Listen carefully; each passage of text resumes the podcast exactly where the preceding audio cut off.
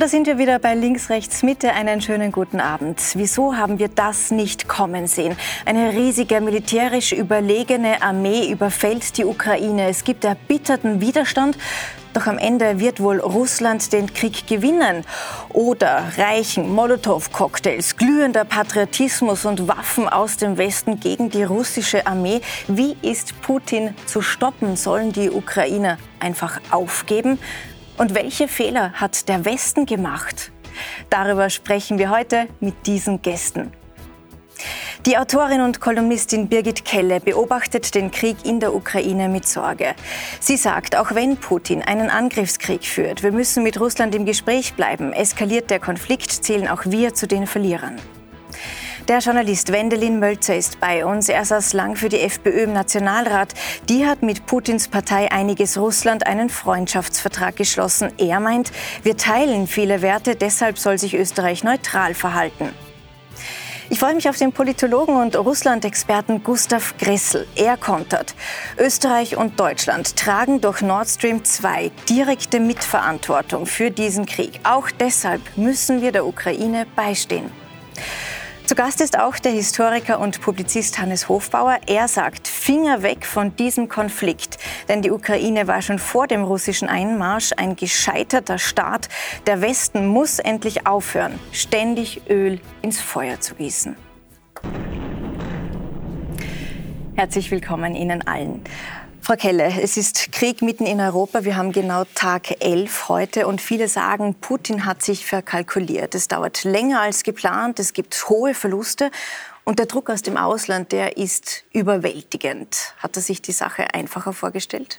Ich glaube schon, dass, äh, dass Putin und mit ihm seine Regierung äh, möglicherweise gedacht haben, es läuft wieder so, wie es 2014 auch bei der Krim war. Und äh, wir sind tatsächlich das erste Mal in einer neuen Situation, auch für den Westen, ähm, dass eine, eine Geschlossenheit plötzlich da ist, mhm. bis hin in, in die Sanktionen, dass es ja wie ein Lauffeuer weltweit geht, auch bis in die privaten Unternehmen hinein, die Bevölkerung der Welt nehmen Wir haben also eine ganz neue Art von Aufmerksamkeit, im Prinzip einen Live-Krieg bei Twitter, äh, den Millionen Menschen verfolgen. Und ähm, ja, ich glaube allerdings, die der Grund, warum Putin ähm, vielleicht sich verkalkuliert ist, ist gerade, dass der Westen ihm ja über Jahre hinweg ähm, signalisiert hat, dass wir eben nicht eingreifen, dass wir im Zweifel es zulassen. Mhm. Ähm, ich, ich, gehe davon aus, dass man gedacht hat, dass es ähnlich läuft wie 2014, 2015 mhm. mit der Krim. Und diesmal ist ein anderer Widerstand da, allerdings auch von der Ukraine selbst. Mhm. Die Ukraine zeigt eben, dass ja. sie tatsächlich äh, Widerstand leisten will. Mhm. Es läuft ja niemand über zu den Russen, ja. sondern die Leute verteidigen ihr Land. Und das ist auch eine ganz neue Situation, die ich aber auch großartig mhm. finde. Sie selbst sind in Rumänien geboren. Sie und Ihre Familie sind damals durch den Eisernen Vorhang nach Deutschland geflüchtet. Sie haben also Erfahrung mit den Russen. Waren denn wir zu blauäugig, als wir gedacht haben, vor dem 24. Februar, der marschiert eh nicht ein? Ja, man muss es doch einfach mal so sagen. Die Geschichte gibt jetzt eigentlich auch all denen recht, äh, die schon immer äh, in ein gewisses Misstrauen immer nachbehalten haben, auch nach dem Fall der Mauer, auch nach dem Fall des Sowjetreiches. Ähm, gut, ich bin wahrscheinlich vorbelastet wie so viele andere. Wenn sie hinter dem eisernen Vorhang gelebt haben, meine Großeltern waren doch zu Zwangsarbeit eingezogen und haben das Donetsbecken damals fünf Jahre lang äh, als Zwangsarbeiter unter den Russen aufgebaut. Jetzt zerbomben die Russen es gerade wieder. Ähm, ein Grundmisstrauen einer Weltmacht, die zerschlagen worden ist und die sich auch wieder aufrappeln will, äh, glaube ich, wäre angemessen gewesen. Und auch ein Herr Putin, mit Verlaub, ist ein alter KGB-Mann. Ähm, und ähm, ich glaube nicht, dass jemand, der quasi äh, mit so einer Überzeugung für sein Land zum KGB gegangen ist, den verändern Sie ja nicht dadurch, dass Sie ihn zwangsweise stilllegen. Und es mhm. zeigt sich jetzt, dass Russland offensichtlich versucht unter Putin, und ähm, ich würde da die Regierung nehmen und nicht das Land, nicht die Bevölkerung. Darüber sollten wir differenzieren auch durchaus, ob die Bevölkerung da eigentlich mitzieht. Aber Putin möchte offensichtlich zur alten Stärke wieder zurück. Der hängt mhm. noch in alten, in, in, im Kalten Krieg. Ja. Das alles hat eine Geschichte, wie Sie schon richtig auch ansprechen. Und das heißt, Herr Hofer, Putin fühlte sich bedroht. Er fühlte sich bedroht von der NATO, die ihre Raketen immer näher an die Grenze Russlands herangeschoben hat. War das ein Fehler? Äh, ich würde auf jeden Fall sagen, äh, Zuallererst, es gibt eine vorbehaltlose Verurteilung dieses Einmarsches äh, der russischen Armee. auch die Idee aus einem Bürgerkrieg, und wir dürfen nicht vergessen, seit 2014 herrscht acht Jahre Bürgerkrieg in der Ukraine, wo die ukrainische Armee auf ukrainische Menschen schießt, also im Donetsk, im Donbassgebiet. Das ist bei uns nicht vorgekommen. Deshalb habe ich auch gemeint, es ist ein gescheiterter Staat, die Ukraine, weil es eben keine einheitliche Territorialität mehr gibt. Äh, also das ist, glaube ich, zu berücksichtigen. Und auf der anderen Seite ist es natürlich auch so, dass die Geschichte nicht beginnt mit dem 24. Februar 2022, so was Sie angesprochen haben. Ne? Es gibt davor zum Beispiel Minsk II äh, 2015, mhm. wo ja schon ein Friedensvertrag angedacht war in 13 Punkten, wo nichts passiert ist, wo die Europäische Union eigentlich auch keinerlei Druck auf Kiew ausgeübt hat, diese Föderalisierung, die da angesprochen war, neue Verfassung in irgendeiner Form durchzusetzen. Man kann das noch weiter zurückdrehen, diese geschichtliche äh, Sache, indem man sagt, auch die Europäische Union war dort äh, meiner Meinung nach völlig fehl am Platz oder hat das fehl, falsch eingeschätzt, wie sie in Vilnius 2013 äh, die EU-Osterweiterung weiter betrieben hat mit den Assoziierungsabkommen und das Nein, das Niet der Ukraine von einem gewählten Präsidenten und von einem gewählten Ministerpräsidenten, also Parlament, überhört hat. Ja, also das war ja eigentlich sehr seltsam und das sind die Argumente von Putin, die für mich aber überhaupt nicht rechtfertigen, diesen Bürgerkrieg zu einem internationalen Konflikt zu machen. Sie sprechen jetzt Präsident Poroschenko an, der damals äh, dieses Assoziierungsabkommen dann ausgesetzt hat und daraus haben sich ja auch die Maidan-Proteste entzündet. Ähm, auch aufgrund dieses, dieser Aussetzung des EU-Assoziierungsabkommens.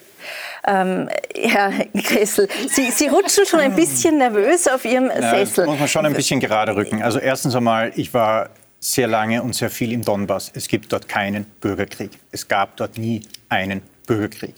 Es gab eine verdeckte Intervention Russlands. Es gab nach 2014 eine ungeklärte Situation im Donbass. Es haben sich viele Verwaltungsstrukturen einfach aufgelöst. Die Leute wissen nicht, wo sie hinkamen, aber es gab weit mehr Unterstützer für einen Verbleib in der Ukraine als für eine Abspaltung. Es gab nie diese soziale Mobilisierung für einen Krieg. Die Leute haben der neuen Regierung mit Skepsis entgegengeschaut, aber die Donetsker schauen jeder Regierung in Kiew mit Skepsis entgegen. Die Donetsker waren so etwas wie die Bayern in der Ukraine. Die waren immer ein bisschen reicher und die haben immer ein bisschen mehr gehabt. Und die Hauptstadt, in die haben sie Steuern abgeführt. Aber die Bayern lösen sich auch nicht aus Deutschland in einem gewaltsamen Konflikt raus. Auch war der Donetsk nicht zwiegespalten zwischen russisch und ukrainischsprachigen, sondern war immer zweisprachig. Die Städte meistens mehr russisch, die, Ukraine, äh, die, die Landgebiete mehr ukrainisch. Auch das Sprach Problem unter Anführungszeichen war nie ein, ein Moment der politischen Mobilisierung. Die Leute waren politisch mobilisiert in Korruptionsfragen, in Verwaltungsfragen etc. Minsker Abkommen. Waffenstillstand, Abzug der Besatzungstruppen, Grenze. Nie umgesetzt worden. Ein Gesetz über die Selbstverwaltung gibt es in der Ukraine. Es gibt auch ein Verfassungsgesetz über die Dezentralisierung, nicht Föderalisierung, Dezentralisierung. Das ist mit der Europäischen Union auch zusammen ausgearbeitet worden, um diesen Zentralstaat in Kiew in Verwaltungsaufgaben auszugliedern. Und das war auch der Sinn und Zweck und das wurde auch in Minsk hineingeschrieben.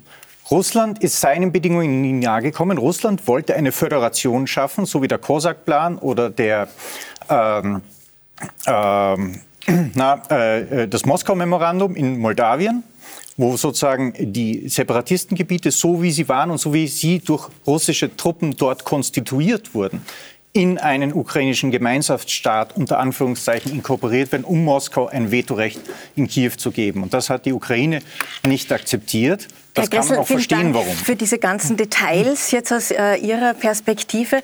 Ähm, viele sagen ja auch, viele Beobachter, viele Experten, es geht gar nicht um die, es geht Putin nicht um die Bedrohung durch die äh, Raketen, um die NATO-Osterweiterung, sondern es geht ihm um die Bedrohung der Demokratie. Ähm, diese hätte in Kiew ein Erfolgsmodell werden können und hätte dadurch auch das Moskauer Regime gefährdet. Ist da was dran, Herr Hofbauer? Als Propagandasprech aus Moskau, würde ich sagen. Äh, da habe ich kein Problem damit. Äh, auf der anderen Seite muss man natürlich sagen, dass die ukrainische Politik und die politische Klasse auch von Demokratie nicht sehr viel äh, hält. Äh, brauchen wir nur anschauen, was jetzt mit dem Poroschenko passiert ist. Das ist der Präsident gewesen, der die Ukraine in die Unabhängigkeit nach äh, den Maidan-Unruhen geführt hat, also nach diesem Regimewechsel. Und der ist heute wegen Hochverrat angeklagt, weil er 2014 Kohle aus Donbass gekauft hat. Also äh, da ist die ukrainische Innenpolitik, äh, finde ich, überhaupt nicht in irgendeiner Form kompatibel mit dem, wie wir uns vorstellen, dass Demokratie funktioniert.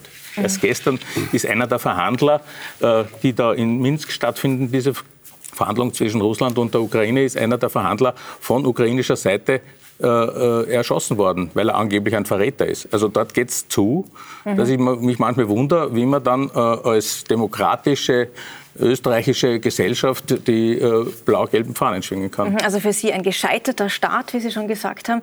Ähm, Herr Mölzer, wenn wir uns jetzt Putin anschauen, wie er äh, Anfang der 2000er Jahre ins Amt gekommen ist, da war er, fühlte er sich gar nicht bedroht von der NATO, als zum Beispiel die baltischen Staaten Mitglied mhm. wurden. Was war denn dann so der Moment in der Geschichte, der ihn zum Umdenken gebracht hat?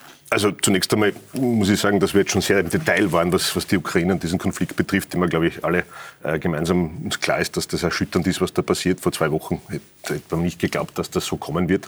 Äh, Katastrophe schlechthin.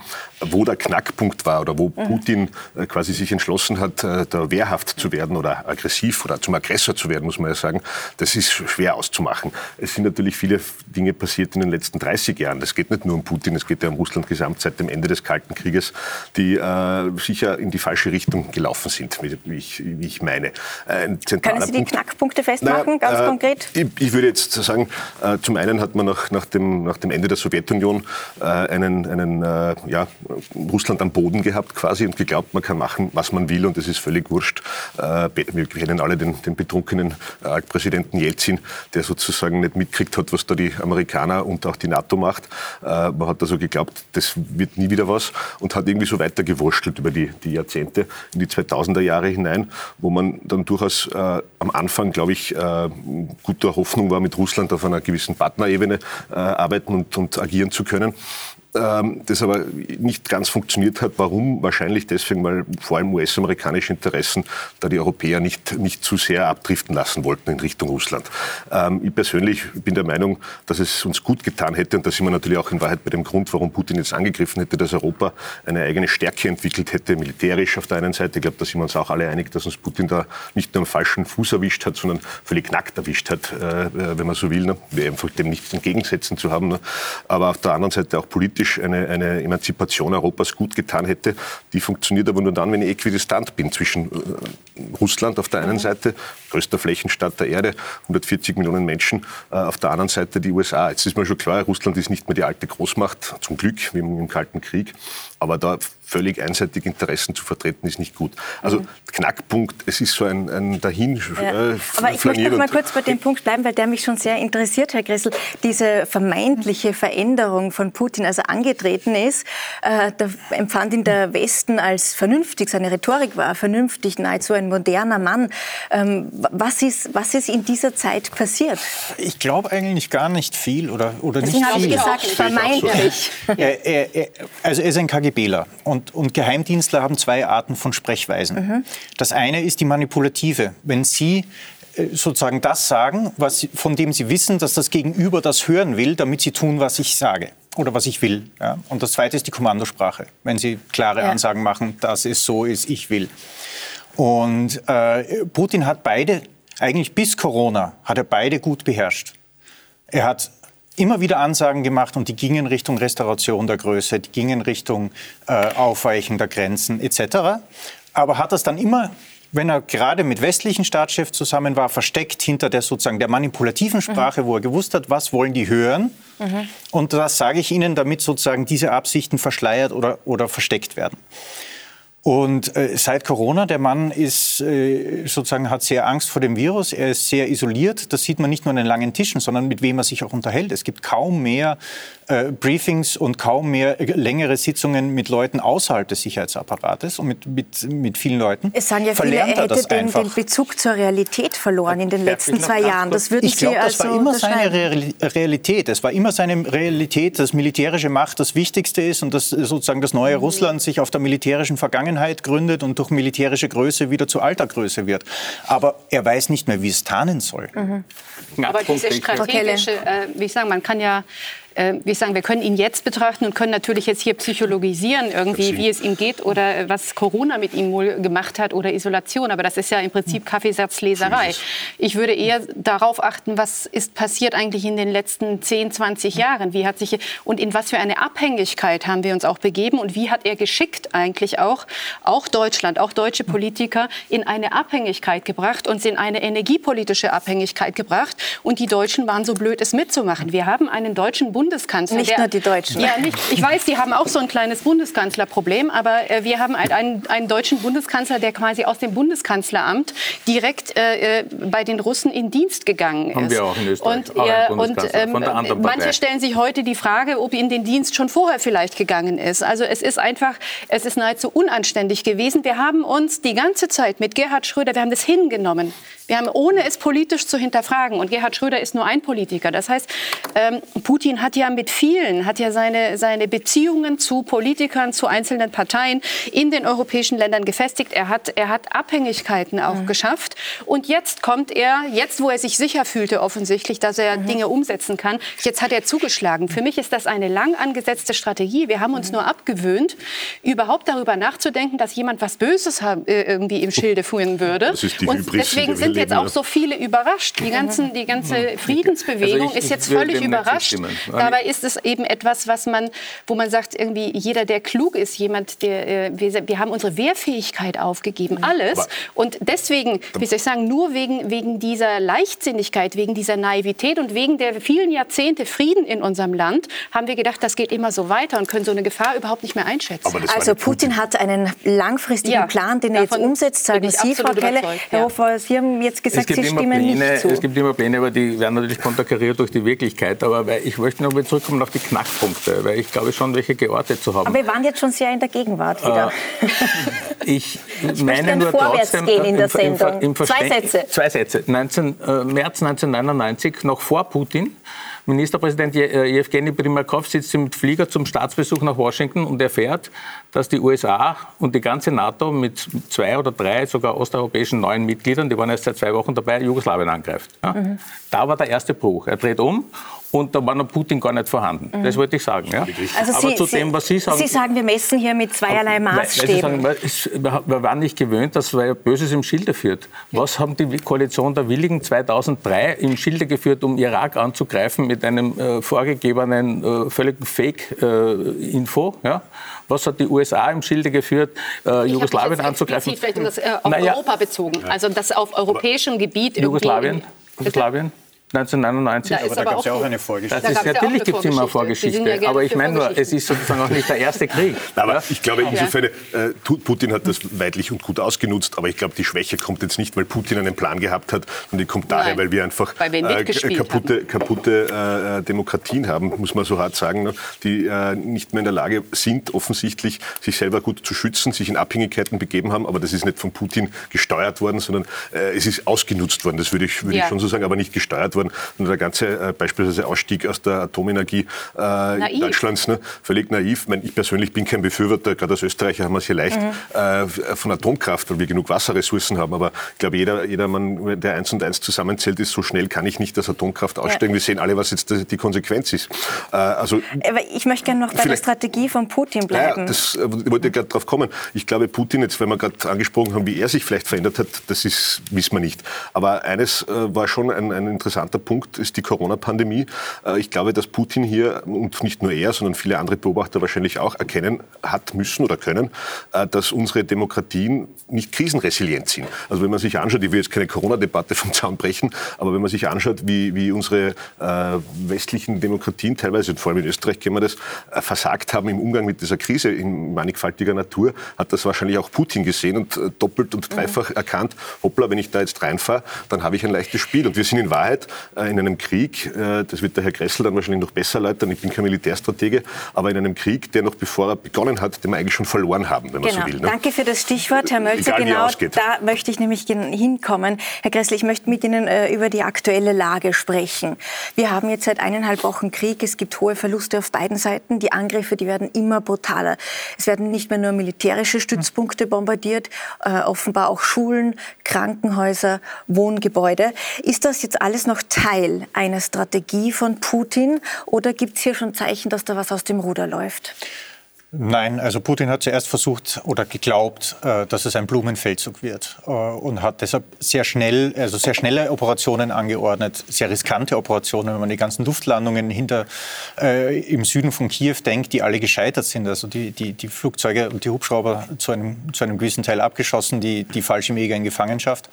Äh, das hat er sich nicht so leicht vorgestellt. Und jetzt sozusagen wird äh, nach alter Taktik äh, Boden gewinnen, Feuerüberlegenheit her, äh, herstellen, Weichschießen, Vorrücken. Feuerüberlegenheit herstellen, Weichschießen, Vorrücken gegangen, wie wir das aus Grosny kennen, wie wir das aus Aleppo kennen. Ähm, das beinhaltet auch ein Zermürben der Zivilbevölkerung durch gezielten Beschuss von zivilen Administrationen und, und Bereitstellern von öffentlichen mhm. Leistungen, um, das war in Syrien genau dasselbe, um den Rückhalt in der Bevölkerung für die Verteidigung zu brechen. Ich glaube, auch das, äh, da überschätzt er sich und sozusagen zumindest in der Phase, in der wir jetzt noch sind, äh, muss man sagen, dass, dass sein, vor allen Dingen seine Fehlinformation gegenüber den eigenen Soldaten sehr viel dazu beigetragen hat, dass die äh, Operation stecken geblieben ist. Mhm. Äh, es sind viele, viele Gefangene haben ausgesagt, sie sind völlig unvorbereitet reingekommen. Es gab zu wenig Munition in den Angriffskolonnen. Sie haben nicht erwartet, auf militärischen Widerstand zu stoßen. Sie fühlen sich von ihren Offizieren belogen. Und das, das ist jetzt der Knackpunkt an diesem Krieg. Es gibt zwar einen großen Kräfteeinsatz, in der Ukraine, aber außerhalb, jenseits von Tschetschenen und Fallschirmjägern, oft sehr zögerliches Annehmen von Kämpfen, weil die Soldaten kein Vertrauen in ihre militärische Führung haben, dass sie das Richtige entscheidet und das Richtige tut. Und jetzt steht Putin vor dem Problem. Er hat schon einen Großteil der vorbereiteten Kräfte verspielt.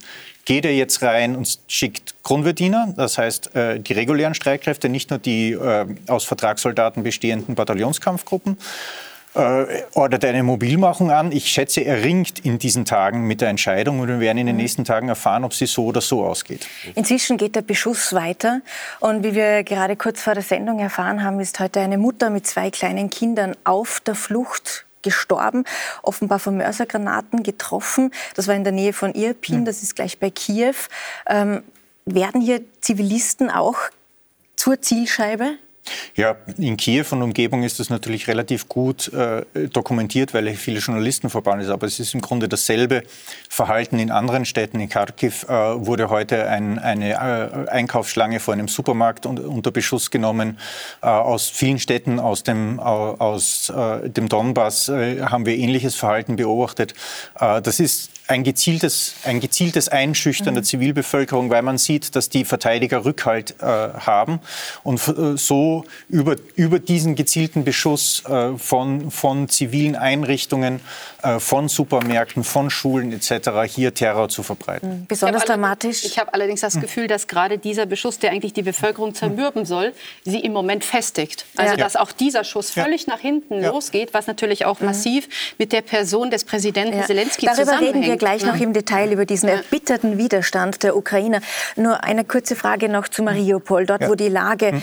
derzeit besonders dramatisch sein soll. Keine Heizung mehr, kein Wasser mehr, kein Strom mehr. Jetzt hat man an diesem Wochenende versucht, Hunderttausende Menschen über hm. einen humanitären Korridor aus der Stadt zu bringen. Hat nicht funktioniert. Feuerpause wurde nicht eingehalten. Ist das das Ziel äh, der Strategie Putins, wenn diese Städte wie Mariupol einmal leer sind? Dann gehen die Angriffe erst so richtig los? Ich muss ehrlich sagen, äh, aufgrund der knappen Zeit, die da berechnet wurde, die Leute rauszukriegen, glaube ich, war das eben ohnehin mehr angedacht als PR-Sache nach dem Motto, äh, wenn dann zivile Opfer da sind, sagt man ja, wir haben euch ja die Evakuierung angeboten. Äh, Mariupol hat etwa 400.000 Einwohner auf dem Papier, nachdem irrsinnig viele Flüchtlinge aus, aus Donetsk sich dort angesiedelt haben, die auf keinem Papier stehen, die keine Meldepapiere haben, die einfach dort leben. Und die Zufahrtsstraßen die letzten Tage oder fast schon die letzte Woche schwer umkämpft war, glaube ich auch nicht, dass da viele Leute rausgekommen sind. Und in fünf Stunden evakuieren sie keine 400.000 mhm. Zivilisten. Also das ist mhm. sowieso äh, illusorisch. Also von vornherein ein PR-Gag. Äh, eine Frage noch zu Kiew, Herr Gressel. Da sehen wir mhm. seit Tagen einen 70 Kilometer langen Konvoi stehen, der vermeintlich feststeckt. Steckt er wirklich fest oder ist das auch hier jetzt wieder Strategie, mit dem Sturm auf die Hauptstadt bis zum Schluss zu warten?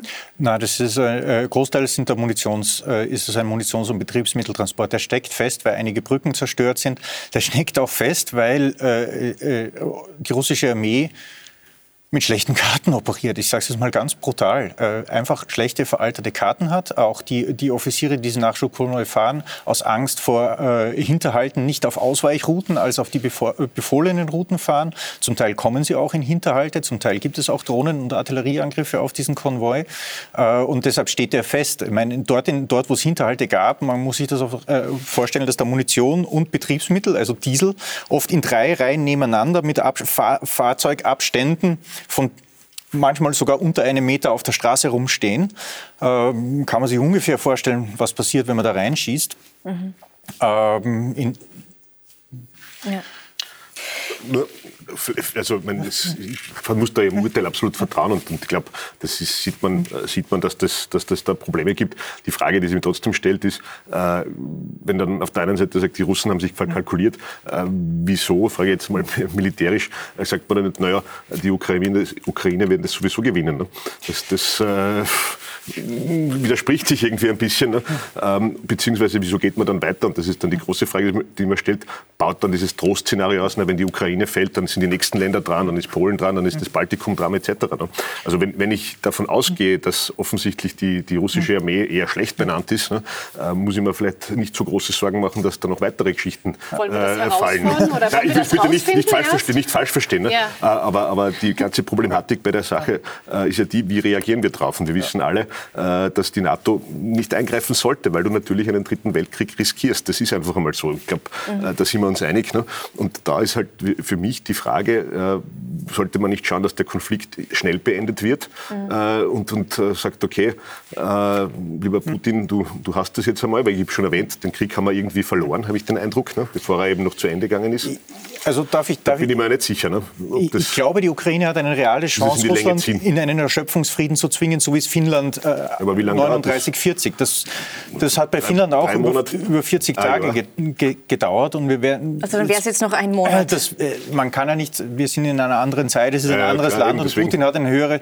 Ich weiß auch nicht, wie gesagt, die, die Frage der Mobilisierung steht auch wirklich im Raum. Ich halte ja auch diese Repressionsgesetze, die jetzt am Wochenende erlassen wurden, dieses starke Zusammenknüppeln der, der Berichterstattung darüber kann auch gut und gern eine Vorbereitung auf eine Mobilmachung gewertet sein, damit eben dann nicht die Leute, die eingezogen werden, hinterfragen, für welchen Krieg gehe ich da rein, weil eben viele Russen in diesen Krieg nicht gehen wollen. Ja, ähm, die ja, wer will schon einen Krieg gehen? Ja gut, aber das, das, ist schon eine berechtigte Frage, ob die Russen überhaupt ja. hinter Putin stehen, ob er überhaupt seine eigene Bevölkerung dazu bekommen würde. Und da äh, finde ich, äh, haben wir ja auch andere Verhältnisse jetzt als vielleicht vor 20 Jahren. Wir sehen doch jetzt, dass die junge Generation in Russland, die will doch den Anschluss an den Westen. Die, haben, die mhm. hängen doch nicht einer alten Sowjetmacht nach. Deswegen gibt es ja auch Proteste aktuell. Von, ja, in, ja, und die Moskau. sind aber auch von diesen diesen Sanktionen getroffen. Ich glaube, dass Putin, so wie er sich vielleicht mit der Widerstandskraft von der Ukraine geirrt hat, möglicherweise auch irrt in der Frage, ob sein Volk eigentlich in dieser Nummer noch mitzieht. Noch hinter ihm steht, ja. ja. Aber die Sorge, dass dieser. Krieg noch größer wird, die ist tatsächlich da. Erst am Freitag haben wir gesehen, da hat äh, der Beschuss ein AKW getroffen, das größte AKW in Europa, Saporischia. Ähm, Gott sei Dank hat nur ein Schulungsgebäude gebrannt und nicht die Reaktoren selbst. Aber das internationale Entsetzen war natürlich groß, weil sofort jeder Tschernobyl im Kopf hatte, die eine nukleare äh, Katastrophe. War das, äh, Herr Gressel, ein Unfall oder spielt man hier bewusst ja. mit unseren Ängsten? also wie gesagt, ich kann es nicht abschließend sagen, weil ich höre den russischen Truppenfunk nicht mit, aber ich kenne die Gegend um Saporischschja und ich kenne das AKW auch. Äh, und ich, ich, also meine plausibelste Theorie war, äh, dass der dort eingesetzte russische Kommandant das Verwaltungsgebäude gesehen hat äh, und das Reaktorgebäude gesagt, das ist hoch, da sitzt, da könnte ein Beobachter drauf sitzen, Feuer. Ähm, mhm. äh, das, äh, ich, ich, ich, ich weiß nicht, äh, also sozusagen, ob, ob es wirklich intentional war, äh, auf das AKW zu schießen oder, oder nicht. Mhm. Es gibt so viele ähm, es gibt so viele Gründe, warum man da reinschießt, wenn man die Gegend kennt, wenn man die militärische Situation kennt. Äh, das kann sich aus der militärischen Logik ergeben. Das, das Problem natürlich ist, ähm, äh, viele der dort eingesetzten russischen Truppen verfügen über, über offene Handfunkgeräte.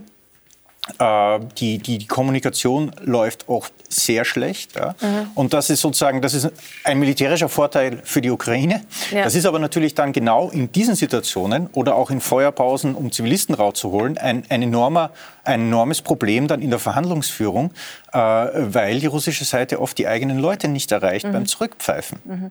Jetzt gibt Russland für diesen äh, AKW-Unfall die Ukraine die Schuld.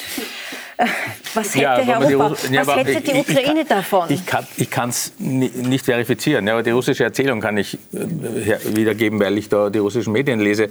Äh, die sagen, es war sozusagen eine Provokation der ukrainischen Seite, die gleichzeitig mit äh, der, der Aufforderung von Präsident Zelensky war, eine Flugverbotszone einzurichten. Das war ja wirklich sehr stark in diesen ähm, Momenten, wo Zelensky diese Flugverbotszone also total gefordert hat. Und das wäre sozusagen die, die ultimative, äh, der ultimative Grund für den Westen, jetzt ein AKW angegriffen von den Russen, was hätten Sie davon nebenbei ja. bemerkt, jetzt müssen wir wirklich die Flugverbotszone, also sprich die, den äh, ukrainischen ja. Luftraum nur für die NATO-Flieger mhm. freigeben. Ne? Und das ist ja wirklich was, was er vehement fordert, Zelensky, die ja. Flugverbotszone und mehr Waffen. Die NATO sagt Nein dazu, weil sie eine Eskalation fürchtet. Zelensky reagiert enttäuscht und sagt, alle Menschen, die ab sofort sterben, sterben wegen der Zurückhaltung der NATO. Ja. Verhält sich die NATO ein, vernünftig, ja, Herr Hofbauer? Also derzeit ja. Also wir haben einen Krieg, ja, einen völlig unsinnigen Krieg, da, gebe ich, da sind wir ja alle einer Meinung, ja, eine, eine Eskalation von Putin, die durch nichts zu rechtfertigen ist. Und die Antwort vieler westlicher Länder ist äh, Waffenlieferungen. Also mhm. da müsste doch zumindest der österreichische Bundeskanzler sagen, mit EU-europäischem Geld eine halbe Milliarde Waffen in ein Kriegsgebiet zu, zu, äh, zu liefern, ja, als neutraler Staat, Protest. Er macht das Gegenteil. Ja. Also das ist eigentlich eine, ein, das sind Reaktionen, die kommen so irgendwie aus dem Bauch heraus. Ich kann sie mir eigentlich gar nicht richtig erklären. Weil was soll mit den Waffen passieren, außer dass der Krieg verlängert wird? Mhm. Ja? Also Waffen heizen doch jetzt hier quasi für eine Kapitulation der Ukraine. Halt, halt, halt, ja. Naja, de facto ja. Warum? Das ist natürlich richtig, dass die, die Ukraine, so wie die Finnen 1939 schaffen könnten, die Russen quasi einen äh, Zermürbung zu bringen. Nur die Problematik ist das, die, der, der Käse ist gebissen. Äh, das heißt, wir haben schon versagt. Wir hätten entweder uns entscheiden müssen, auf einen Weg zu gehen, den hielt ich nicht für klug, die Ukraine schon vorher in irgendeiner Form zu integrieren, oder eben meiner Meinung nach äh, sie als neutralen Pufferstaat äh, zu haben und sie eben nicht zu stark in den Westen zu integrieren. Aber das ist jetzt noch eine weiterführende Geschichte. Jetzt ist es so, wie es ist. Und jetzt, in das, da gebe ich Herrn Hofbauer völlig recht, in, in ein Kriegsgebiet äh, Waffen zu liefern, wo ich nicht weiß, wie die anderen. Es geht sich auch zeitlich wahrscheinlich gar nicht mehr aus, äh, dass, ich, dass ich da jetzt innerhalb kürzester Zeit, wenn ich nicht aktiv äh, Armeen hineinschicke, also die NATO dort äh, einschreitet, wird sich das wahrscheinlich zeitlich nicht so ausgehen. Und das halte ich halt für ein gefährliches Spiel, das man hier betreibt. Zumal ja, das ist ja dann auch die Frage, wie wird es weitergehen, wann, mhm. wie auch immer dieser Krieg konkret endet, wie wird es weitergehen. Wie, wie äh, soll denn da äh, noch, also noch eine vernünftige, eine vernünftige Geschichte rauskommen? Also jetzt zu sagen, äh, also wenn ich der Meinung bin, ich will Waffen in die Ukraine fordern, dann muss ich eigentlich auch fordern, die NATO muss eingreifen, oder? Ich will es nicht. Nein, ist, aber, ist, aber ist das nicht halb, ist das nein, nicht, es macht schon einen großen Unterschied, ob naja. Sie einem Land helfen, sich selbst zu verteidigen naja. oder ob wir aber, aber jetzt Waffen liefere oder, oder Nein, es ist, jetzt die Frau Keller es, ist, es ist ein juristischer Unterschied, es ist ein militärischer Unterschied, naja. es gibt sehr viele Unterschiede. Moralisch ist ja nicht so äh, was Sie fordern, ist eine Kapitulation und eine Übergabe der Ukraine an die Na, Russen. Übergabe ist Doch, weil das ist ja genau das, was faktisch passieren wird. Entschuldigung, ich würde gerne aussprechen. Ähm, ich würde gerne einfach nur zwei, drei Sätze. Das, was Sie fordern, würde ja in Konsequenz bedeuten, dass die Ukraine aufgibt, dass wir die Ukraine nicht mehr unterstützen und dass die Ukraine kampflos an Russland fällt. Und dann mit Verlaub sind wir genau also. so blöd wie wir ja. die letzten zehn Jahre waren, äh, dann sind wir genau in diesem Reaktionsschema, das er von uns erwartet hatte. Und ich finde es großartig, mhm. dass wir jetzt nicht mehr dort ja. sind. Wir können mhm. doch nicht allen Ernstes von der Ukraine also erwarten, jetzt, dass sie kampflos und ohne unsere Hilfe, wir sie einfach jetzt den Russen überlassen. Und dann haben wir in der Tat auch das Szenario, dann können wir genau das Szenario, das Sie ja auch äh, selber schon erwähnt haben, mit aufmachen. Wenn wir die Ukraine kampflos Putin überlassen, welches Land ist als nächstes dran? Ja, das ist aber, aber genau kampflos an, die, die, Ukraine kampflos an Russland auszuliefern, das ist ja nicht einmal ein Kreml-Sprech. Woher haben Sie sozusagen diese Idee? Nein, Sie, Sie ja, fordern äh, doch, dass wir der Ukraine nicht helfen, sich zu ja, aber, aber, Sie, aber wo soll die Ukraine die Waffen die, haben? Die Ukraine verhandelt ja ohne dies mit Russland ständig. Also warum verhandeln die überhaupt? Das wäre doch das Wichtigste, diesen Verhandlungsprozess zu unterstützen. Das wäre erstmal das Macron, Wichtigste, dass der Macron ist der Einzige, der irgendwie noch halbwegs vernünftig in die der EU ist. Die Diplomatie läuft ja auf hohen Touren, wie wir jetzt gerade am Wochenende gesehen haben, mit Naftali Bennett, mit Macron, mit Scholz, ja. Mit Biden, der es über die China-Achse äh, versucht. Aber Herr Gressel, Waffen an die Ukraine. Was würde das bedeuten? Absolut noch richtig. Noch mehr Waffen an die Ukraine. Noch mehr Waffen, noch bessere Waffen, absolut richtig und wichtig. Desto schneller, desto besser, desto ja. mehr, desto, desto schöner.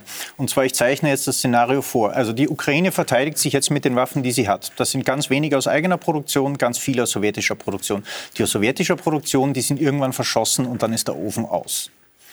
Wenn sie Russland in einen Erschöpfungsfrieden zwingen will, dann muss sie so lange Widerstand leisten, bis Putin bereit ist, einen vernünftigen Frieden und ein vernünftiger Friede heißt eine souveräne Ukraine, die ihre Regierung selber wählen kann, und eine wehrhafte Ukraine, wo Russland nicht zu jeder Zeit, zu jeder Stunde diesen Krieg fortsetzen und neu anfangen kann. Beides will zurzeit Putin nicht. Beides, das sowohl Biden als auch Macron. Äh, jeder spricht diese Knackpunkte an. Es gibt, es gäbe Kompromissvorschläge in allen möglichen ja, anderen Fragen. Aber die, die, die zwei Kerndinger, das müssen dann am Ende des Tages auch die Ukraine entscheiden. Aber also die Souveränität, zwei, und, Souveränität Wehrhaftigkeit. und Wehrhaftigkeit, das sind die Knackpunkte. Gressel, nur, wenn, wenn, wenn die Ukraine fällt, wenn die Ukraine mhm. fällt und Russland hier ein Besatzungsregime installiert, so wie es in der DNR und LNA jetzt schon hat, gibt es militärischen Widerstand, gibt es unkonventionellen militärischen Keine Widerstand der Ukraine. Die, die zwei weil wir uns geeinigt haben, genau. sozusagen. Die, die, die, das, das, das, die, die, nein, nein, die Proxy, die, die Begrifflichkeit so zu wählen, dass die man Donbass, nicht genau, also diese, diese Satellitenstaaten. Und in Putins Rede, auch jetzt in den vergangenen Tagen, alles, was gegen ihn geht, schiebt er dem Westen zu. Der Westen ist schuld, der Westen ist schuld hier. Jeder Tschetschene, der eine äh, Kalaschnikow in die Hand nimmt, ist ein CIA-Agent. Jeder Protestierer in Moskau, die Ukrainer, weil sie Widerstand leisten, ein Machwerk des Westens. Das ist Putins Denkweise. Mhm. Und das spricht er auch so aus. Das heißt, dieser Widerstand, dieser Widerstand, der dann geht, wird Putin als Einmischung in innerrussische Angelegenheiten in seinen besetzten mhm. Staaten ja, verstehen. Das und er wird das Mittel, das er als das erste Mittel der Politik versteht, Militär, die militärische Drohung gegenüber dem Westen anminden, um uns davon abzubringen, sich in innere Angelegenheiten einmischen. Das wird kein schöner kalter Krieg. Das wird nicht der ruhige kalte Krieg mit der Sowjetunion, wo es eine gefestigte Führung in Moskau gibt, äh, die, die ruhig ist. Das wird noch haarsträubend. Das heißt, es muss auch unser Interesse sein, dass die Ukraine hier einen, einen, einen Frieden abbringt. Und so, ich Sie, wenn ich Sie richtig verstehe, reden Sie von einem Krieg, der uns noch viele Jahre dann begleiten ja. wird. Aber, also ja, das aber Wording ganz interessant. Darf ich nur mal was Gutes sagen? Ich, das, das Wording ist ja interessant. Erschöpfungsfrieden. Ja? Da ist irgendein militärisches ja, Wording für weiß nicht was. In Wirklichkeit heißt es Krieg verlängern. Ja?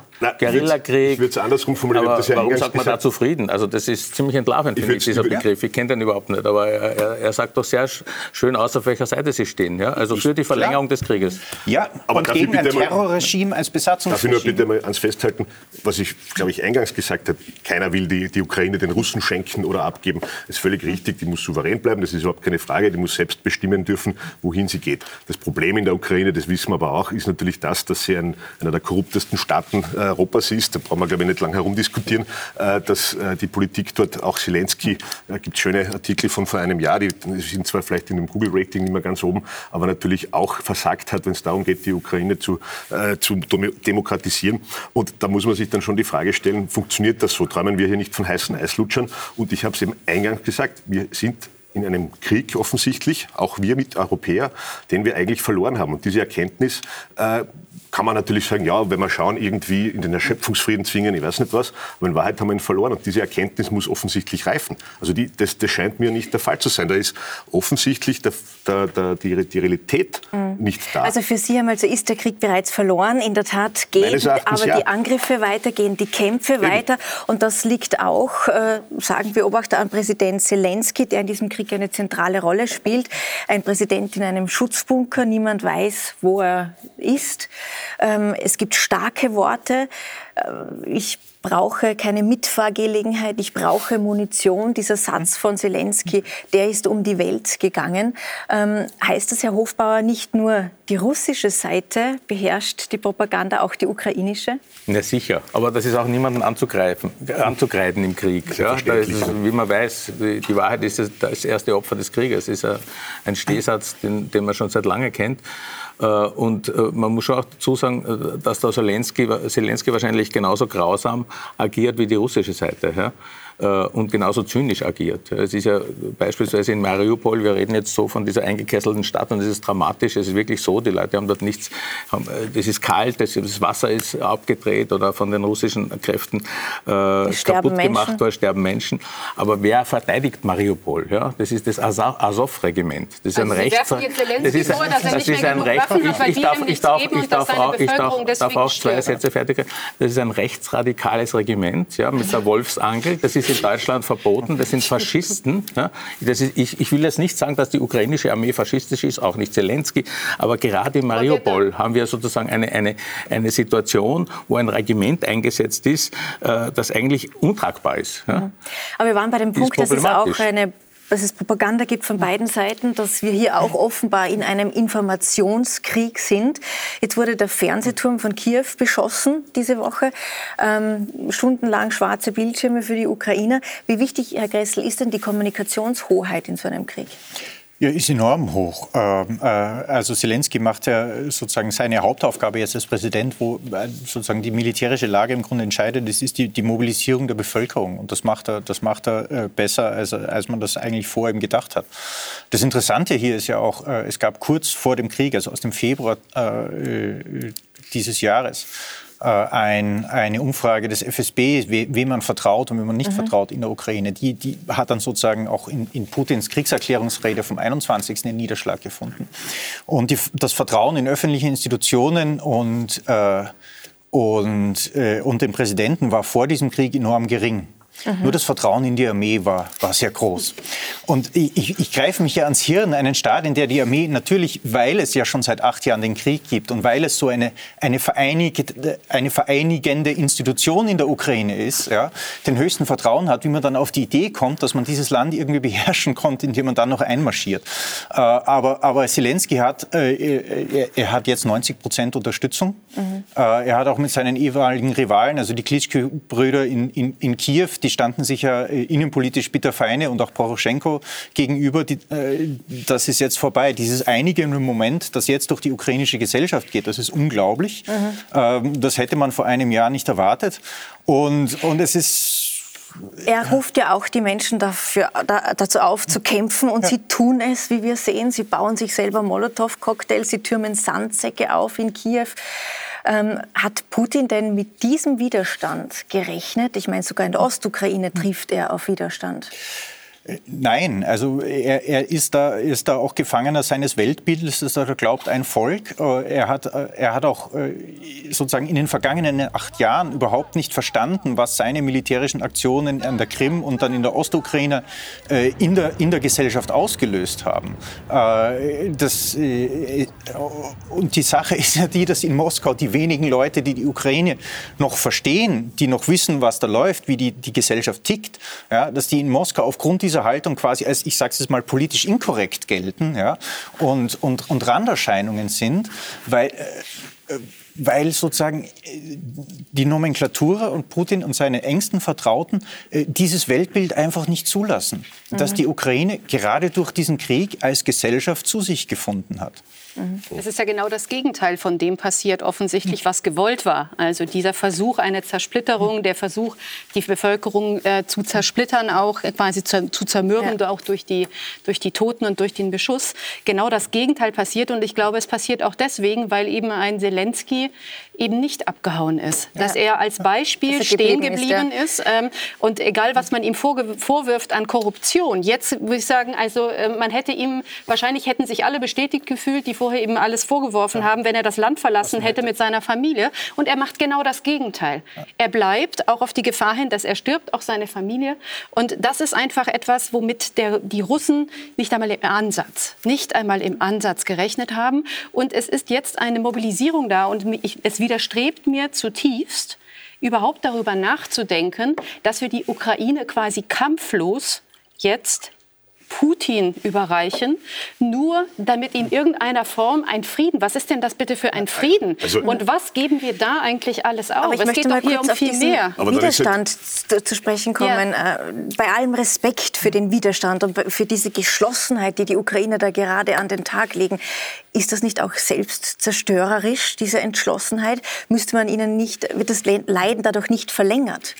Ich, ich, glaube, dass die Ukraine selbst im Moment noch daran glaubt, dass sie das gewinnen kann. Und ich glaube, dass sie es auch noch gewinnen kann. Ich glaube nicht an Ihre Theorie, dass dieser Kampf schon längst verloren ist. Wir haben gerade erst angefangen.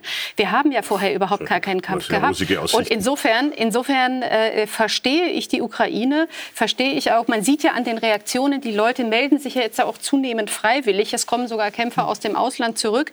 Das heißt, wir sehen ein Schema, das wir so auf europäischem Boden Boden schon lange nicht mehr hatten, nämlich dass eine Bevölkerung, dass die Männer zusammenrücken, dass sie Familien und Kinder beschützen.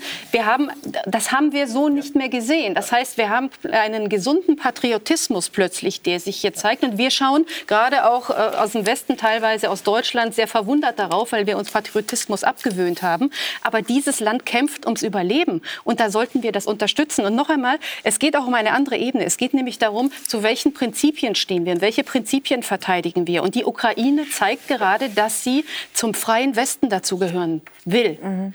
Also und das, das, das müssen wir zur Kenntnis nehmen. Und ich möchte nicht in die Ukraine jetzt signalisieren, bitte gebt auf. Also ich gebe Ihnen vollkommen recht oder auch auf die Frage, dass sich Putin verschätzt hat.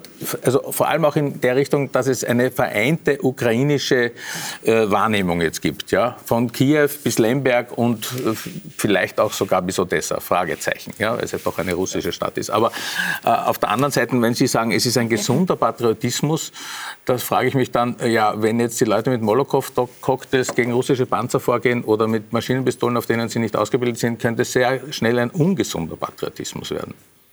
Das, das ist die Frage, ob wir nicht falsche Hoffnungen wecken. Das ist, ist, ist ich, noch einmal, ich glaube auch, es muss, habe es ja vorhin schon gesagt, es muss eine souveräne Ukraine geben, die äh, selber entscheiden darf und, und, die Ukrainer sollen selber entscheiden, wie sie, wie sie leben und dergleichen fort. Die Frage ist nur, machen wir falsche Hoffnungen, weil wir, noch einmal, wir schon im Vorfeld oder Vor, Vorfeld versagt haben als Westen, weil wir eben nicht wehrfähig genug sind, weil wir Putin äh, unterschätzt haben, falsch eingeschätzt haben, weil man äh, unter Umständen falsche Schritte gesetzt hat äh, in den 90er Jahren bereits, ne? weil man äh, übersehen hat, dass man vielleicht äh, doch eine Pufferzone braucht, wo man der Ukraine vielleicht von vornherein schon vor 10, 15 Jahren sagen, ihr dürft euch bitte frei entwickeln, ihr sollt euch nach Westen orientieren. Aber Stichwort Österreich, mhm. da werden wir vielleicht auch noch kurz drüber reden. Äh, Neutralität ist vielleicht sinnvoll, damit das gar nicht oder Putin keine Ausrede hat, sagen wir es einmal so. Mhm. Das sind die Fehler im Vorfeld definitiv passiert und ich bin mir halt nicht sicher, es ist Ihr, Ihr Wort in Gottes Ohr, dass es Chancen vielleicht doch gibt, aber ich gewinne den Eindruck irgendwie nicht, äh, dass eben da das militärisch zu gewinnen ist gegen die Russen. Wenn Putin gewinnt, wie Sie sagen. Ja. Er gewinnt, militärisch gewinnt. Ne? Militärisch Verloren gewinnt, hat er auf jeden Fall, ja. weil das sehr unmenschlich ist. Vor allem auch in der Isolation der Welt. Mhm. Ja. Aber wenn Putin militärisch gewinnt, Herr Gressel, dann hat er ja immer noch den eisernen Willen, den wir gerade jetzt sehen, der Menschen in der Ukraine gegen sich. Was hat Putin dann mit der Ukraine vor? Das ist die große Frage. Das ist ja der Wahnsinn die, eigentlich. Ja. Also man, wie gesagt, man muss sich anhören, was er sagt, was sich ja in seinem äh, entsetzlichen Euphemismus Entnazifizierung versteckt, ist ja ein, eine Vernichtung der kulturellen, intellektuellen Eliten des jetzigen Landes. Äh, das, das ist das Ziel. Äh, die Leute zur Rechenschaft zu bringen, äh, heißt Straflager oder Erschießung. Und äh, jeder, also ich, ich habe viel mit Leuten geredet, die aus Donetsk und die aus Lugansk kamen, die äh, das Regime dort überlegt haben, die, äh, die sich dann abgesetzt haben. Mhm. Und äh, die Berichte sind entsetzlich. Äh, wenn Sie mal mit Leuten reden, die in der Isolatia eingesperrt sind, dann wissen Sie, was Sie an Rechtsstaat haben. Dann wissen Sie, was Sie an funktionierenden Gerichten, an unabhängigen Richtern, an, äh, an dem Gut haben, dass, dass wer auch immer in der Verwaltung oder in der Politik sitzt, später einmal Rechenschaft darüber abzulegen hat, was er da tut. Denn dort ist das nicht so. Die Leute haben auch, äh, gerade Kiew, es ist eine Stadt, die irrsinnig voll ist mit äh, russischen und belarussischen Dissidenten. Die Leute haben in ihrer Nachbarschaft, die Leute, 80 äh, Prozent der, der, oder 60 Prozent der, der Ukrainer, also mein, mein äh, sprechen fließend Russisch. Die wissen auf jeden Fall und sofort, was da passiert ist in ihren Nachbarstaaten und wie dunkel das wird, äh, wenn Putin hier die Ukraine unterwäscht. Also Sie zeichnen und ein extrem düsteres Bild, da muss man mal deshalb kämpfen die Leute ja. Die Leute stellen sich nicht, die stellen sich nicht aus Spaß und Vergnügen mit, mit leichten Infanteriewaffen gegen Panzerverbände. Die Leute mhm. wissen, dass sie mit dem Rücken zur Wand stehen. Es ist ja auch die Frage, also wir sagen, wenn man ihren Weg geht, dass man sagt, okay, der Krieg muss beendet werden, was ja faktisch, ne? was nein, aber was ja faktisch bedeuten würde, dass man sozusagen nicht mehr eingreift, was dann faktisch bedeutet, die Russen nehmen das Land erstmal ein und dann wollen sie verhandeln. Da gibt es nichts mehr zu verhandeln. Das ist ja genau das Ding. Also wie soll ich sagen, Sie können ja, Sie können das Land sozusagen nur befrieden, indem die Ukraine jetzt quasi aufhört Gegenwehr. Das bedeutet, dass Russland das ganze Land einnehmen wird. Und Sie glauben allen Ernstes, dass Sie anschließend noch mal über dieses Land verhandeln können? Aber warum reden Sie immer davon, dass Russland das ganze Land einnehmen wird? Also niemand äh, in, in, im Kreml würde wahrscheinlich ich auf glaub, die Idee kommen... Ich glaube, der Kreml hat früher auch gesagt, die, dass er niemals in die Ukraine einmarschiert, die, oder? Die galizischen äh, Städte und Gegenden einzunehmen. Also Sie, Sie nehmen Sie, Sie bauen sich da einen Popanz auf und dann sagen Sie, ob. Ehrlich gesagt schaue ich einfach nur zu, was, was, was Putin mit, seinen, mit seinem Militär gerade tut. Und ich glaube, wir hatten auch die Zusicherung, dass er niemals die Ukraine einnimmt. Und er, tut er das jetzt. Es auch vor zwei Tagen Insofern sollten wir vielleicht dass er eher auf das Ukraine schauen, ja, ja. was also, er tut und nicht auf das, was er sagt. Ja, Weil dann sind wir wieder beim KGB. Das ist ja völlig klar. Ne? Also. Aber, Aber wie realistisch ist es tatsächlich, dass er ins Baltikum einmarschiert, Herr Gressel? Äh, also jetzt aus dieser Situation ja. nicht, weil so viele Kräfte, wie die Ukraine militärisch gebunden hat, bös gesagt. Äh, also äh, in der gegenwärtigen militärischen äh, Situation könnte Nordkorea in Vladivostok einmarschieren, wenn sie Lust und Zeit dafür hätten. Aber es ist der, Fernost-Militärbezirk ist komplett ausgedünnt. Aber, äh, aber jetzt natürlich nicht. Aber was ich angesprochen habe, in Putins Verständnis, der Westen ist an allem schuld, jeder, der gegen mich auftritt. Später ist das Baltikum dann natürlich ein Faustpfand. Dort kann ich, wenn ich militärischen Druck auf den Westen aufbaue, aufbauen will, äh, kann ich natürlich dort ansetzen. Das heißt, die, die ganze militärische Situation, sollte er gewinnen an unserer Ostflanke, wird extrem ungemütlich und wir müssen uns darauf einstellen. Wir sind aus dem Kalten Krieg ein bisschen verwöhnt gewesen, mhm. weil wir alle den späten Kalten Krieg in Erinnerung hatten, nicht den frühen Kalten Krieg. Äh, wenn wir uns zurückerinnern, was Stalin alles an Gewalt angewendet hat, um seine Einflusszone zu schaffen, um das zu schaffen, was jetzt Osteuropa mhm. ist, wie viele Leute da in Polen, in den baltischen Staaten deportiert worden sind, wie lange äh, in der Westukraine noch Widerstand war. Das war alles äh, kein, äh, kein Kindergeburtstag. Und das ist so vergessen, wenn wir da Kalter Krieg, ja, dann haben wir da einen Gorbatschow und dann reden wir ein bisschen und dann haben wir Abrüstungsverhandlungen, dann wird alles wieder gut. Ja, das war das Ende von der Geschichte. Das war nicht der Anfang. Nicht der Anfang. Worüber wir kurz vorhin schon gesprochen haben, ist die Krisendiplomatie, die gerade läuft. Wir haben Naftali Bennett, der in Moskau war, der dann weitergereist ist zu Scholz. Macron, der mehrmals telefoniert. Biden versucht es über äh, hier China hier den Druck zu erhöhen. Ähm, aber wer hat denn da am ehesten Chancen, auf Putin einzuwirken, Frau Keller? Ehrlich gesagt, ich kann es Ihnen nicht sagen. Ich weiß es nicht. Ich glaube, dass es richtig ist, äh, ähm, dass diese Gespräche geführt werden, dass man versucht, im Gespräch zu bleiben, weil es ist ja festgefahren. Man muss ja in irgendeiner mhm. Form, muss ja ein Ausweg äh, in irgendeiner Form verhandelt werden. Und solange irgendwie, ich sage, es ist das eine, zu sagen, wir nehmen Flüchtlinge auf, wir unterstützen die Ukraine, aber es muss ja eine langfristige Lösung in irgendeiner Form her. Das heißt, es muss geredet werden. Und ähm, die Frage ist, baut sich vielleicht langfristig eine Lösung auf. Äh, ich glaube nicht, dass mit Putin als Person eine Lösung zu finden ist, aber möglicherweise mit Russland ohne Putin. Und wie soll das funktionieren? Ein Russland ohne Putin? Ein Russland ohne Putin. Ich meine, ich meine, das ist ja nicht auf Lebenszeit, ja. äh, sondern es kann auch sein, dass auch in Russland, wir sprachen vorhin schon, so wie, wie man sich wie Putin sich getäuscht hat, dass die Ukraine ihn, ihn quasi mit Blumen empfängt, so kann es auch sein, dass die Gefolgschaft seines eigenen Volkes irgendwann weg ist. Zumal man ja jetzt schon sieht durch die mhm. Sanktionen, es sind sehr viele Russen jetzt schon schlecht drauf. Der erste Oligarch hat schon ein Kopfgeld irgendwie ausgesetzt. Die Russen gehen diesen Krieg möglicherweise gar nicht mit und vielleicht erkennen sie irgendwann selbst, dass dieser Mann das Problem ist. Das heißt, an also, seinem Ego also und an seinem Prestige denken kommt er, kommen wir nicht vorbei. Aber, aber, vielleicht kommen wir an Putin vorbei. Aber er versucht zumindest alles, dass in seinem Land dieser Krieg gar nicht als Krieg gesehen wird. Er hat jetzt gerade ja, am Freitagabend ein Gesetz erlassen. Das ist sozusagen der normale Propagandasprech. Aber ich gebe Ihnen recht, Frau Kelle. Also ich glaube, dass er Putin insofern auch verschätzt hat über seine eigene äh, Macht, die er hat. Ja? Also die, in dem Moment, wo er den Krieg jetzt militärisch gewinnen würde, was ist dann weiter? Ja? Hilft also, uns aber im Moment natürlich nicht. Er kann, dann in, er kann dann in Kiew ihn einsetzen, ja, das, sei es jetzt der Janukowitsch, sei es jetzt irgendein Oligarch, sei es jetzt irgendwas, ja, ist, wird auch nicht schlechter sein als Zelensky, nebenbei bemerkt. Ja? Äh, aber er selber hat sich eigentlich äh, meiner Meinung nach äh, vollkommen verlaufen. Ja? Und es ist durchaus möglich, wie Sie sagen, äh, dass selbst mit einem Sieg der russischen Armee in, in, in, in der Ukraine, also seine Karriere zu Ende ist. Ja? Weil er hat äh, nicht nur, dass vielleicht der,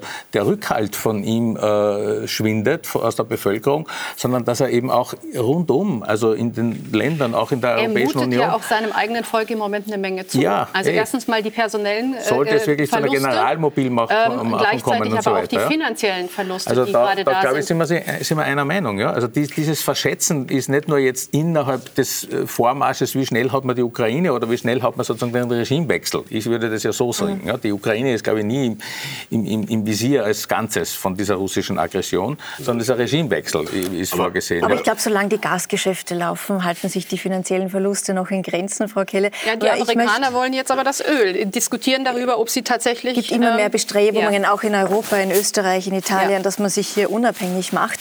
Aber der Krieg, der offenbart uns noch etwas, nämlich wo wir moralisch stehen. Der Fall Valery Gergiev, darüber möchte ich noch mit Ihnen sprechen. Der russische Dirigent ist nicht mehr Chef der Münchner Philharmoniker, weil er sich nicht distanziert hat. Er wurde gekündigt, rausgeschmissen. Dann gibt es noch einen Fall. Anna Netrebko, die Opernsängerin, sie darf nicht mehr an der Met in New York auftreten, sie darf nicht mehr in Zürich auftreten, äh, in Berlin. Darf man, Frau Kelle, Künstler so bestrafen? Ich finde es ganz schwierig, was im Moment passiert, weil einerseits, wie Sie sagen, verstehen wir alle, dass es Sanktionen geben muss und dass wir auch das russische Volk sozusagen nicht unabhängig von seiner Regierung denken können. Das eine gehört mit dem anderen zusammen. Gleichzeitig habe ich in einer freien Gesellschaft etwas Bauchschmerzen, dass wir jetzt quasi von Millionen von Exilrussen äh, öffentliche Bekenntnisse, eine öffentliche Haltung einfordern. Äh, und weil ich glaube und ich erlebe das eben auch im Austausch äh, mit, äh, mit Leuten, Leuten, die Freunde oder Verwandte in Russland, aber auch in der Ukraine haben. Es sind ganz viele in einem Konflikt gerade. Äh, sie haben auch andere Sorgen und wir verlangen von ihnen jetzt quasi eine, eine, eine klare Distanzierung auch von ihrem Heimatland. Mhm. Ich finde, dass durchaus ähm, äh, auch jemand, der ein, ein, ein Russe, der im Westen lebt, das Recht hat, auch zu schweigen, sich nicht zu äußern, sich nicht politisch positionieren mhm. zu müssen. Wir kennen das ehrlich gesagt gerade eigentlich eher aus totalitären Staaten, ja. äh, aus der DDR, auch aus meiner Heimat, aus Rumänien, Oder dass man, dass man das Bekenntnis, dass, so man, dass man ein hm? offenes politisches Bekenntnis vor sich hertragen musste, um die Leute auf Linie zu bringen. Ja. Und wir sollten diese Haltung nicht anderen Leuten abverlangen. Ich finde, also das ist ein schwieriger Weg. damit eigentlich das gegen das Putin vorgeht, nämlich die machen Meinungsfreiheit, das machen wir Nein, es selber. Wirklich, es ist zutiefst verlogen, wenn es dann äh, Kommentatoren gibt, die das bejubeln, sitzen selbst in einer schönen Wiener, Wiener Wohnung, die von Putins Gas geheizt wird und bejubeln, dass, dass der Gergiev rausgeworfen wird, äh, weil er nichts gesagt hat. Ich, meine, ich würde es verstehen, wenn der sagen würde, der, der, Krieg ist klasse oder was auch immer, ja. dann braucht man nicht reden. Ne? Aber, aber nichts zu sagen äh, kann einfach kein, kein Grund sein, jemanden zu diskriminieren. Eine Trebko hat sogar den Krieg verurteilt. Äh, hat auch nichts genutzt. Hat auch nichts genutzt offensichtlich. Aber also ich finde das wirklich, wirklich äh, sehr, sehr bedenklich. Ist natürlich etwas, was wir uns in den letzten Jahren und Jahrzehnten in, in äh, Europa äh, beziehungsweise auch aus den USA herauskommend angewöhnt haben. Stichwort Cancel Culture und dergleichen fort, was wir jetzt in der Corona-Krise im Meinungsaustausch zur Perfektion gebracht haben, dass wenn jemand sozusagen irgendwie in den Verdacht kommt, eine andere mhm. Meinung zu haben, dann entsprechend diskreditiert wird und gipfelt dann in solchen Sachen.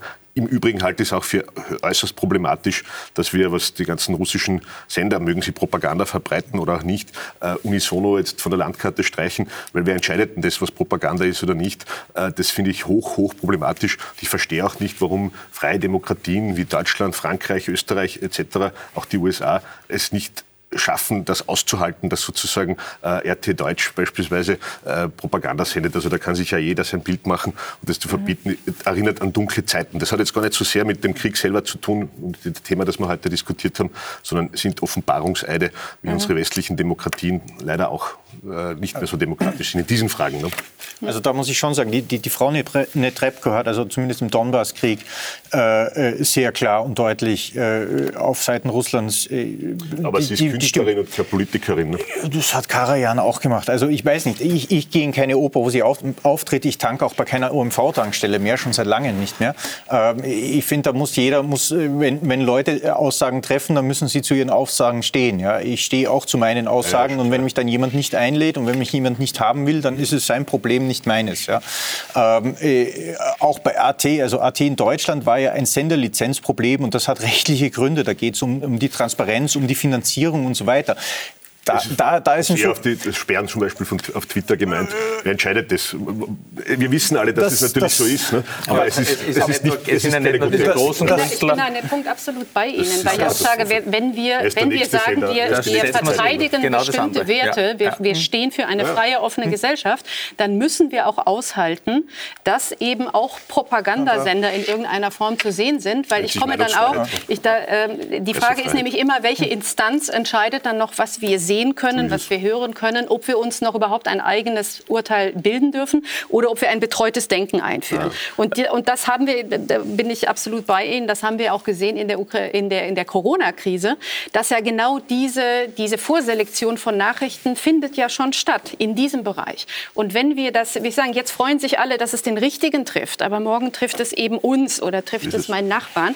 Und deswegen ist das eben etwas, wo, wo ich sage, hier können wir nicht, hier dürfen wir gar nicht über unseren Schatten springen, sondern das müssen wir aushalten können. Im Übrigen gibt es äh, viele Themen, wo, äh, wo, wo auch Künstler, äh, wo, man, wo man politische Haltung immer sehr gutiert. Also in manchen, bei manchen Themen irgendwie ist das Peter immer ganz Handke großartig. Es ist immer ganz großarartig, ähm, äh, aber jetzt irgendwie also Stichwort nur eine bestimmte. Ja. Aber, aber, aber, aber erstens ja zu klar verständlichen und, Regeln. Und, und, äh, nicht Repko, sondern es geht ja auch Behinderten. Sportler dürfen in Peking nicht auftreten, Eishockeyspieler dürfen nicht spielen. Also das ist ja, geht hinunter oder in alle Sportwissenschaftseinrichtungen werden gekappt. Ja. Also Während wir weiter munter Gas und genau. Erdöl aus Russland und, beziehen, das ist die Doppelmoral. Da, da paart sich, darf ich nur sagen, da paart sich das, was, was, was, der ja. Kollege äh, Mölzer gesagt hat, nämlich dieses Cancel Culture, ja, also mhm. dieses Lifestyle Cancel Culture, paart sich sozusagen mit einem tief sitzenden, historisch tief sitzenden äh, Russenhass, mit einer Russophobie, ja. die in unserer Gesellschaft ist ja immer schon da gewesen. Ja. Also seit 500 Jahren gibt es die, ja, seit Ivan III.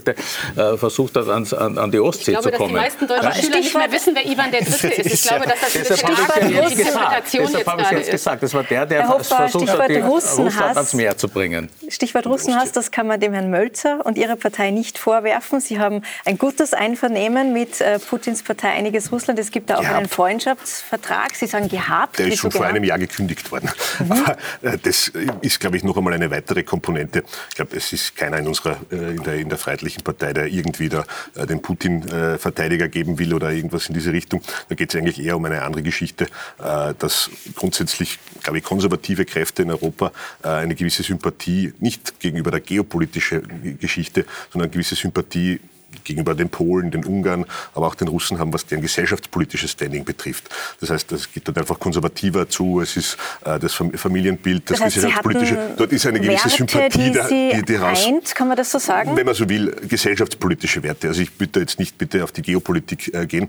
Der zweite Punkt allerdings ist, ist aus freiheitlicher Sicht, das habe ich ja heute auch schon, schon eingangs äh, kurz erwähnt, glaube ich schon äh, interessant, dass man, weil wir auch gute Kontakte beispielsweise in die USA haben, äh, dass es einfach darum gehen muss, ein starkes Europa zu haben, das in der Lage ist, seine Interessen selbst zu verteidigen und eben äquidistant zwischen den anderen Mächten dieser Welt äh, handeln kann und nicht nur einseitig an den USA dranhängt. Das ist sicher auch der Hintergrund, wo man versucht hat, hier äh, Netzwerke zu knüpfen. Wie man sieht, es hat eh nichts gebracht, leider Gottes, weil Putin äh, ein, Problem ist. Aber ich glaube, es würde uns gut tun, in die Zukunft, in Russland ohne Putin gedacht, diese Dinge in die Zukunft mitzudenken. Und neutral zu bleiben. Und neutral über, zu bleiben, das, das sagt zumindest Ihr Parteiobmann Herbert Kickel. Der besteht darauf, dass Österreich neutral ja. bleibt.